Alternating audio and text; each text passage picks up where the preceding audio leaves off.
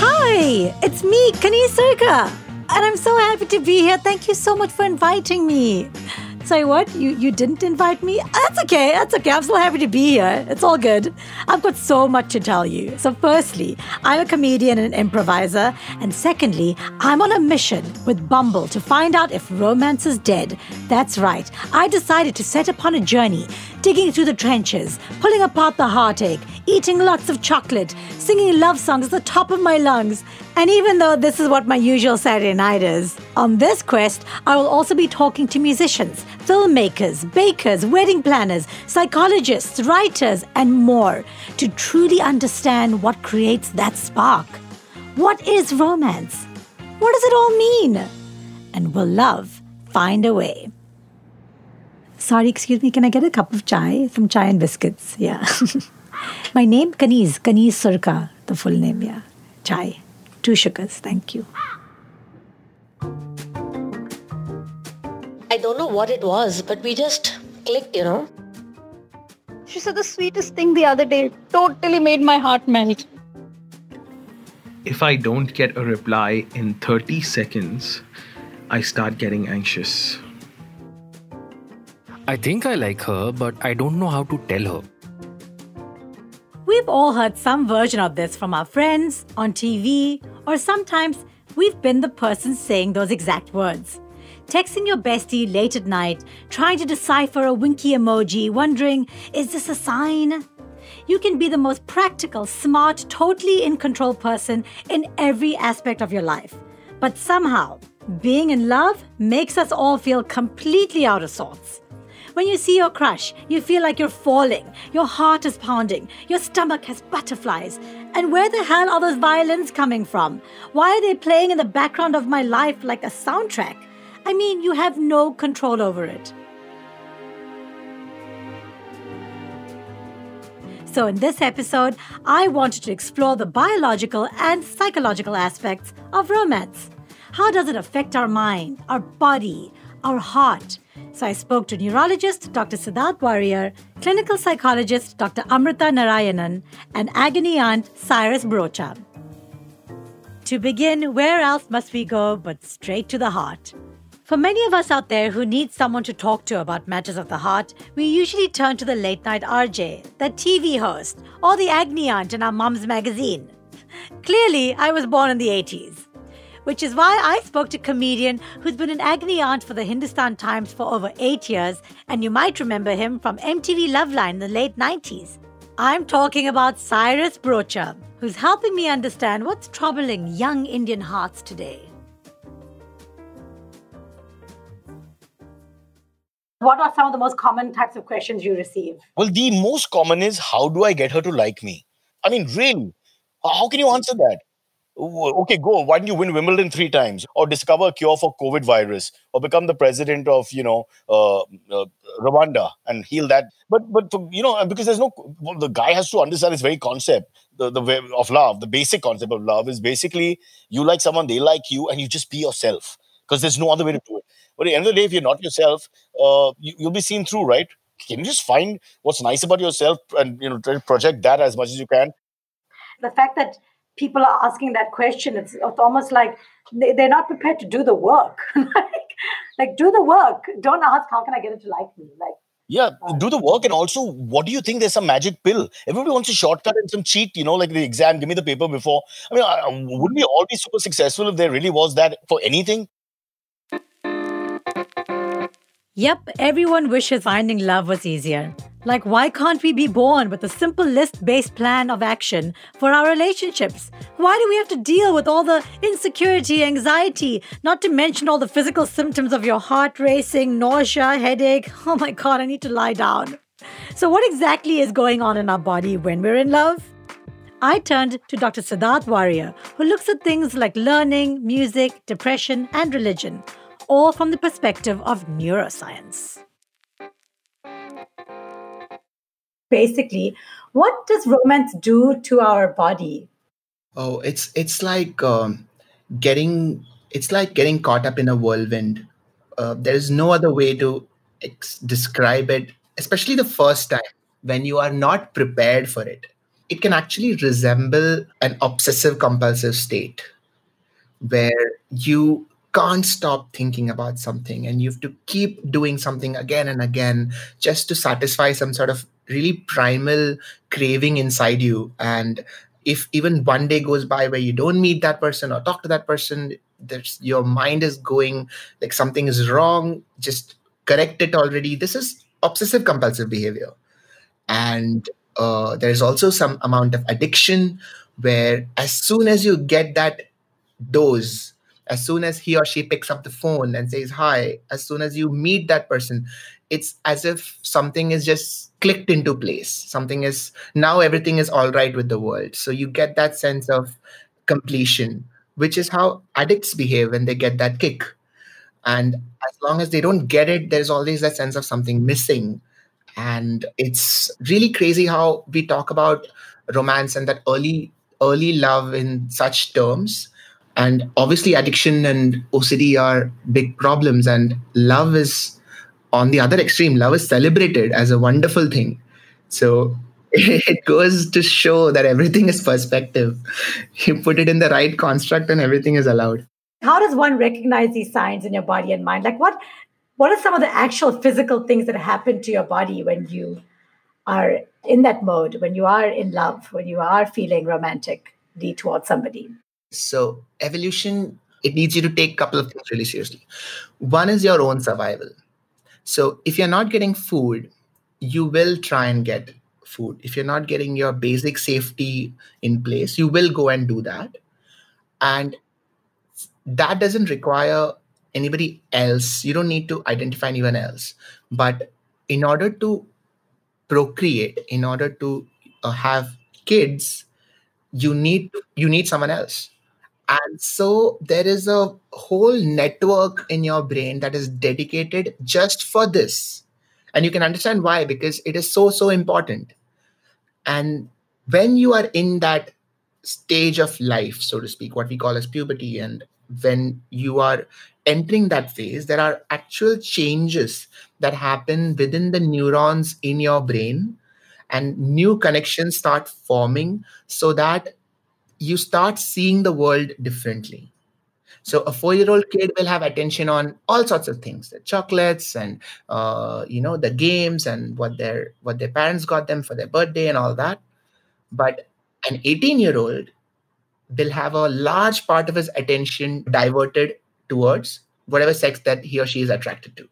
And that is because the networks have changed. And as soon as they identify someone they see a pattern and they're always looking whether or not they know it their brain is always looking for that pattern that will click when they find that pattern that ancient machinery sort of falls into place and then it kickstarts that whole chain reaction And what and like what happens to like when you do find that person physically? How do you know you're in love? Yeah, like when that whole process in your brain starts like acting up. are you ready to hear some technical terms Yes. Like you know, like All right. butterflies in your stomach. Like what are all those things? Right. So there is a hormone in the brain called as norepinephrine. If you tap on your neck, what you call the nape of your neck, so just below your hairline, where your hairline ends, if you tap there, what you're tapping is the brain stem. And this is the most primitive part of the brain. This is where all your ancient uh, centers are. So where your heartbeats are controlled, where your breathing is controlled. So if that goes, everything goes. So that is where everything starts from. And norepinephrine is a hormone that is secreted from that part, from the brainstem. So that's how important it is. And the function of norepinephrine is to make you alert. So when you wake up, your norepinephrine is going up. And if you have an exam that day and you're walking towards your exam, your nor- norepinephrine is shooting up, up, up. And when you sit for your viva, your norepinephrine is through the roof. If you're like fainting, anxiety, like the heart, I, I- all of it. I feel like I feel very pukish. That is all the things you go through when you find someone that you find really, really attractive. Oh my god. Why do we have to fall in love? Why is this so painful? Oh my god. Right, it's all biology. That explains it. We have no control over how our body reacts when we find someone we're attracted to. So if I see cute guy A, let's call him Rupesh, and I begin to lose the ability to speak in proper sentences, I start sweating, spontaneously crying, and then awkwardly back away nice and slow till I'm out the door. That's normal human interaction, right? Right? We all do that, right? I'm kidding, guys. That's not me at all. I'm way more smooth and sophisticated. I mean, I'm the Beyonce here, Rahul. I, I mean, sorry, Rupesh although there have been quite a few Rahuls in my time. Anyway, I still wanted to know if I'm biologically predetermined to fall for a certain kind of person. You know, like having a type. We all have these base instincts in our body when it comes to falling in love, a lot of which we're unaware of. Is this the reason we have a type that we go for? Or do external factors like culture, society play a big role? It's super fascinating because what will trigger that first spark? What will activate that machinery? In other words, who will you find attractive is very dependent on the society you live in. Because generally, so no one is inherently attractive or unattractive, they just are. But we attach all these patterns, right? So there are certain societies where tall is beautiful, there are certain societies where short is beautiful, short, small feet, large feet. All of these these are all constructs. People just are the way they are. But then we say that, hey, this is beautiful, this is not, uh, this is attractive, this is not. And in general, if you are brought up in a particular culture, then your brain, when so when a kid is born, what is attractive, what is not, is not that deeply coded. So society decides that, and the the culture that you're exposed to decides that. So every culture will have its own standards of beauty that may not work in another culture. So what triggers that machinery is society, but then once it's triggered, everything is biological. So when we think about the kinds of things we associate with romance, we think about a box of chocolates or flowers or the sweet sounds of a harp. We understand that as being romantic. How much of it is marketing and media? Is it possible that romance is a construct? our understanding of romance is a construct, but there is definitely biological changes that happen in your body when you are exposed to a pattern that you're attracted to, which is not a very romantic way of saying falling in love, but then that is what it is. no, totally. This is it's nice to hear it in different words and jargon and languages. Yeah yeah i mean it'll make for a great valentine's day card you know you are a pattern that my brain finds it it's so nice it feels so much more real than i'm falling in love with you it's like your cat my I mean, brain's picked up and triggered my biological true. machinery to mate with you it's nice to see and understand romance from this perspective as well i think it's really important when we think about biology, it's simple. Certain chemicals and reactions take place in our body, then we fall in love. But we know it's not that simple, and it's definitely not that easy, right? Even if your body is giving you all these signs, your head is the one in charge. And it's this maze of emotions, personal histories, bias, expectations, pressures, ego, belief. Like, I recently started seeing a guy, and I thought we were dating after a point because of the way we were interacting. He didn't think we were dating. He said, I never said we were dating. And I said, I never said we were not dating. So, long story short, we are dating, according to me. See, it's all so confusing, which is why I had a chat with writer and clinical psychologist Dr. Amrita Narayanan to understand how romance works on the mind. I wanted to ask you a personal question, which is what do you what does romance mean to you? For me, romance is essentially about the imagination and uh, how your imagination maps onto other people.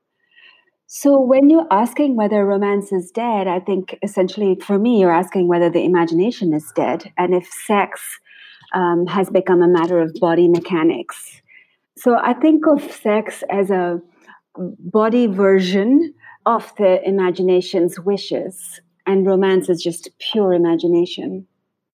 You're like, just be imaginative and you can be romantic. so I want to ask you in terms of like the work you've been doing around romance and sex and how have the ways in which Indians find love or a partner changed throughout history or has it? Well, you know, there wasn't any technological means of finding love and a partner some even 100 years ago. So I think the main thing that has changed is the mechanism of meeting. Today, the mechanism of meeting has really democratized in many ways. It's opened up, and uh, the way you meet people outstrips your geography or your relationship circles because you can be meeting people online. But if you think about ancient Indian uh, love and romance, from whatever I have read and studied, it seems to me that the, the two things that are different today than in antiquity is that first, the idea of what is beautiful and sexy uh, seems to have really diversified. And if you look at ancient literature, the men are always, you know, styled in language of power and royalty, and the women are styled in the language of fragility, innocence, modesty. And there's certainly an idea that comes from ancient Indian erotic literature that men and women look and behave in a certain way, and that is what is beautiful and attractive.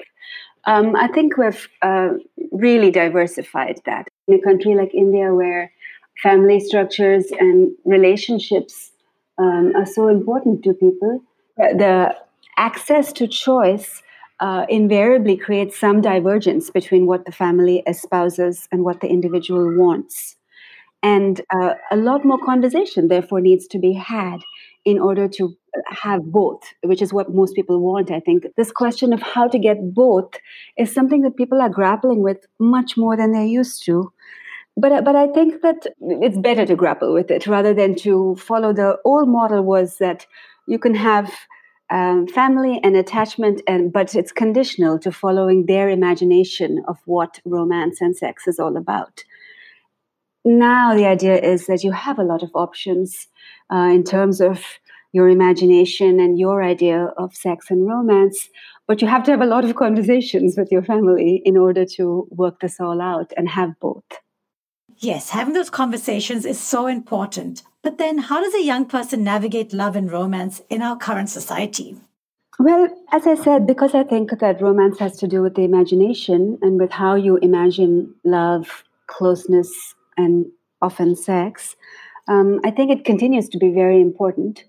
What we're seeing, I think, is, that is a little bit different is that there's a decoupling of sex and romance, um, I think perhaps more than before. And people are more able to do that, to separate the sex they're having from their imagination and idea of romance. There is one part of romance that is cute, fuzzy, adorable, and squishy. And then the other part, the sexy part, that's wrapped up in morality, shame, vulnerability, and risk. Interestingly, Dr. Amrita has written about female desire in a book called Parrots of Desire, an anthology of 3,000 years of Indian erotica, which is why she seemed to be the right person to talk about our understanding of sex in the sphere of romance. I feel like there's a discrepancy between our history and now. I don't know if there is, but from what I've been told and what I've seen, people keep saying that we've become more and more conservative and sanskari. And do you think that's the case, according to your research? Yeah, well, there's no one India or one case, of course. Yes. Yeah. So, and I think India is simultaneously very conservative and very liberal in different ways. But um, I think what you're referring to is um, this notion that there was a time period in Indian history, fourth, fifth century, uh, Kama Sutra, Koka Shastra, Gatha Saptashati, these um, a period in which there was a flowering of erotic literature as well as potentially, as far as we know, uh, sexuality and eros uh, that isn't present in modernity in Indian modernity. I think that that era was the anomaly, and uh, was a specific era. It was it sounds just wonderful, and uh, but um, I think that the, the, the notion of the modern family was anxiety provoking. And uh, part of what happened during that process was uh, getting very rigid about uh, reproductive sex, about heterosexuality, and uh, what you're calling morality, which is a bit of both of those, particularly as particularly upon women. Right. Yeah, I feel like there's so much shame and guilt around being able to express love, uh, whether it's physically or even like emotionally or mentally. It's something I struggled with my whole life. As not my whole life. I got uh, like ten years ago. I, I dealt with it, but the amount of shame I felt after having sex the first time I had sex with someone I really, really loved. You know, my yeah. first boyfriend. And why do you um, think that was the shame? Because I was told you have to wait for marriage. It's an uh-huh. immoral uh-huh. act. It's yeah. dirty if you do it with like too many yeah. people.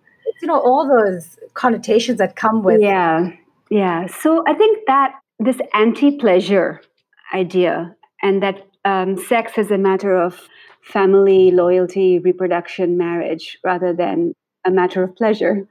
I think that has very much been a continuous thread in Indian history, you know, from second century laws of Manu um, there's, I, I, would say, and I'd say this in my book as well, that there's an argument that's going on constantly in Indian society as to whether sexuality should be the preserve of pleasure or whether sexuality should be controlled, and that what is really important is uh, aesthetic values. Uh, and that sexuality should be reduced to a minimum in order to reproduce and to you know take take the race and to take marriage forward. I want to know do you think the anxiety and pressure has around relationships and romance, do you think it's changed over the years? And marriage, yeah. actually. Mm, I think people take marriage and relationships less for granted than they once did because the rules about keeping those in place have changed in some respects. Well, that's a good thing. Yeah, it's a good thing, but it is anxiety provoking because we look upon relationships and marriage for more than one thing. And one of those, the most important one is continuity and stability. Uh, the second one is love and romance and sexuality. And so, if it's no longer giving continuity and stability for sure, and if love and romance are disrupting the possibility of continuity and stability, that's certainly anxiety provoking. I asked neurologist Siddharth Warrier the same thing. Do you think that the anxiety or pressure on relationships and marriage has changed for young people?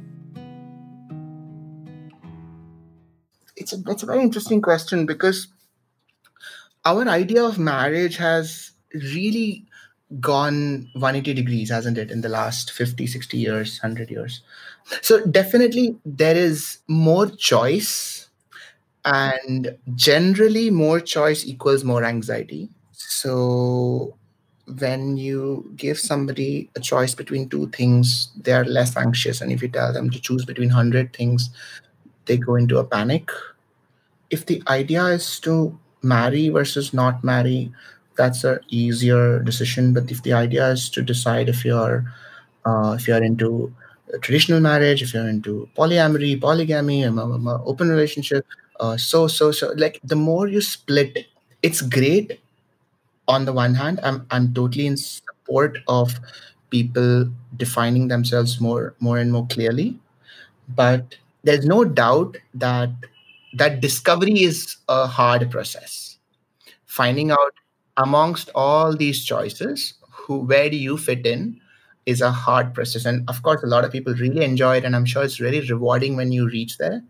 But a lot of people might not enjoy it. They may find it, you know, it's too much anxiety, too much of pressure. And also there's there's the whole concept of FOMO, and you feel like, oh, what is the other side doing? What is what if I should try that? Which is um, there's a concept in psychology called the paradox of choice. So you give somebody chocolate versus vanilla, and most people pick one and they're very happy. But then nobody comes out of Baskin Robbins completely satisfied if they're not allowed to try everything and they just have to pick one and suppose you're not allowed to taste anyone. Just pick one and go. You will always leave with a sense of yeah what if? That also looked good you know? So it's interesting that what what really makes you happy So you can see that there's so much that goes on in our body and mind that make up all the things we feel and think while falling in love. It's a complex process of brain waves, hormones, desire, imagination, and ice cream. So are we doomed to always react to love and relationships in this terrifying way? I went back to Cyrus Brocha to understand how people have coped and whether anything has changed across the years.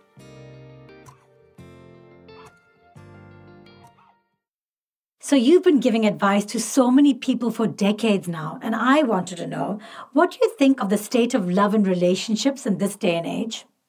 There's good and there's bad. The, the good is, but the same thing is good and bad, which is the invasiveness of the internet, right? Because you put everything out there. So we all know what Kani said from the morning to the night, uh, where she went, how tight her jeans are or not, you know, who, who the idiots in the background are, who may or may not be uh, the guy she's dating.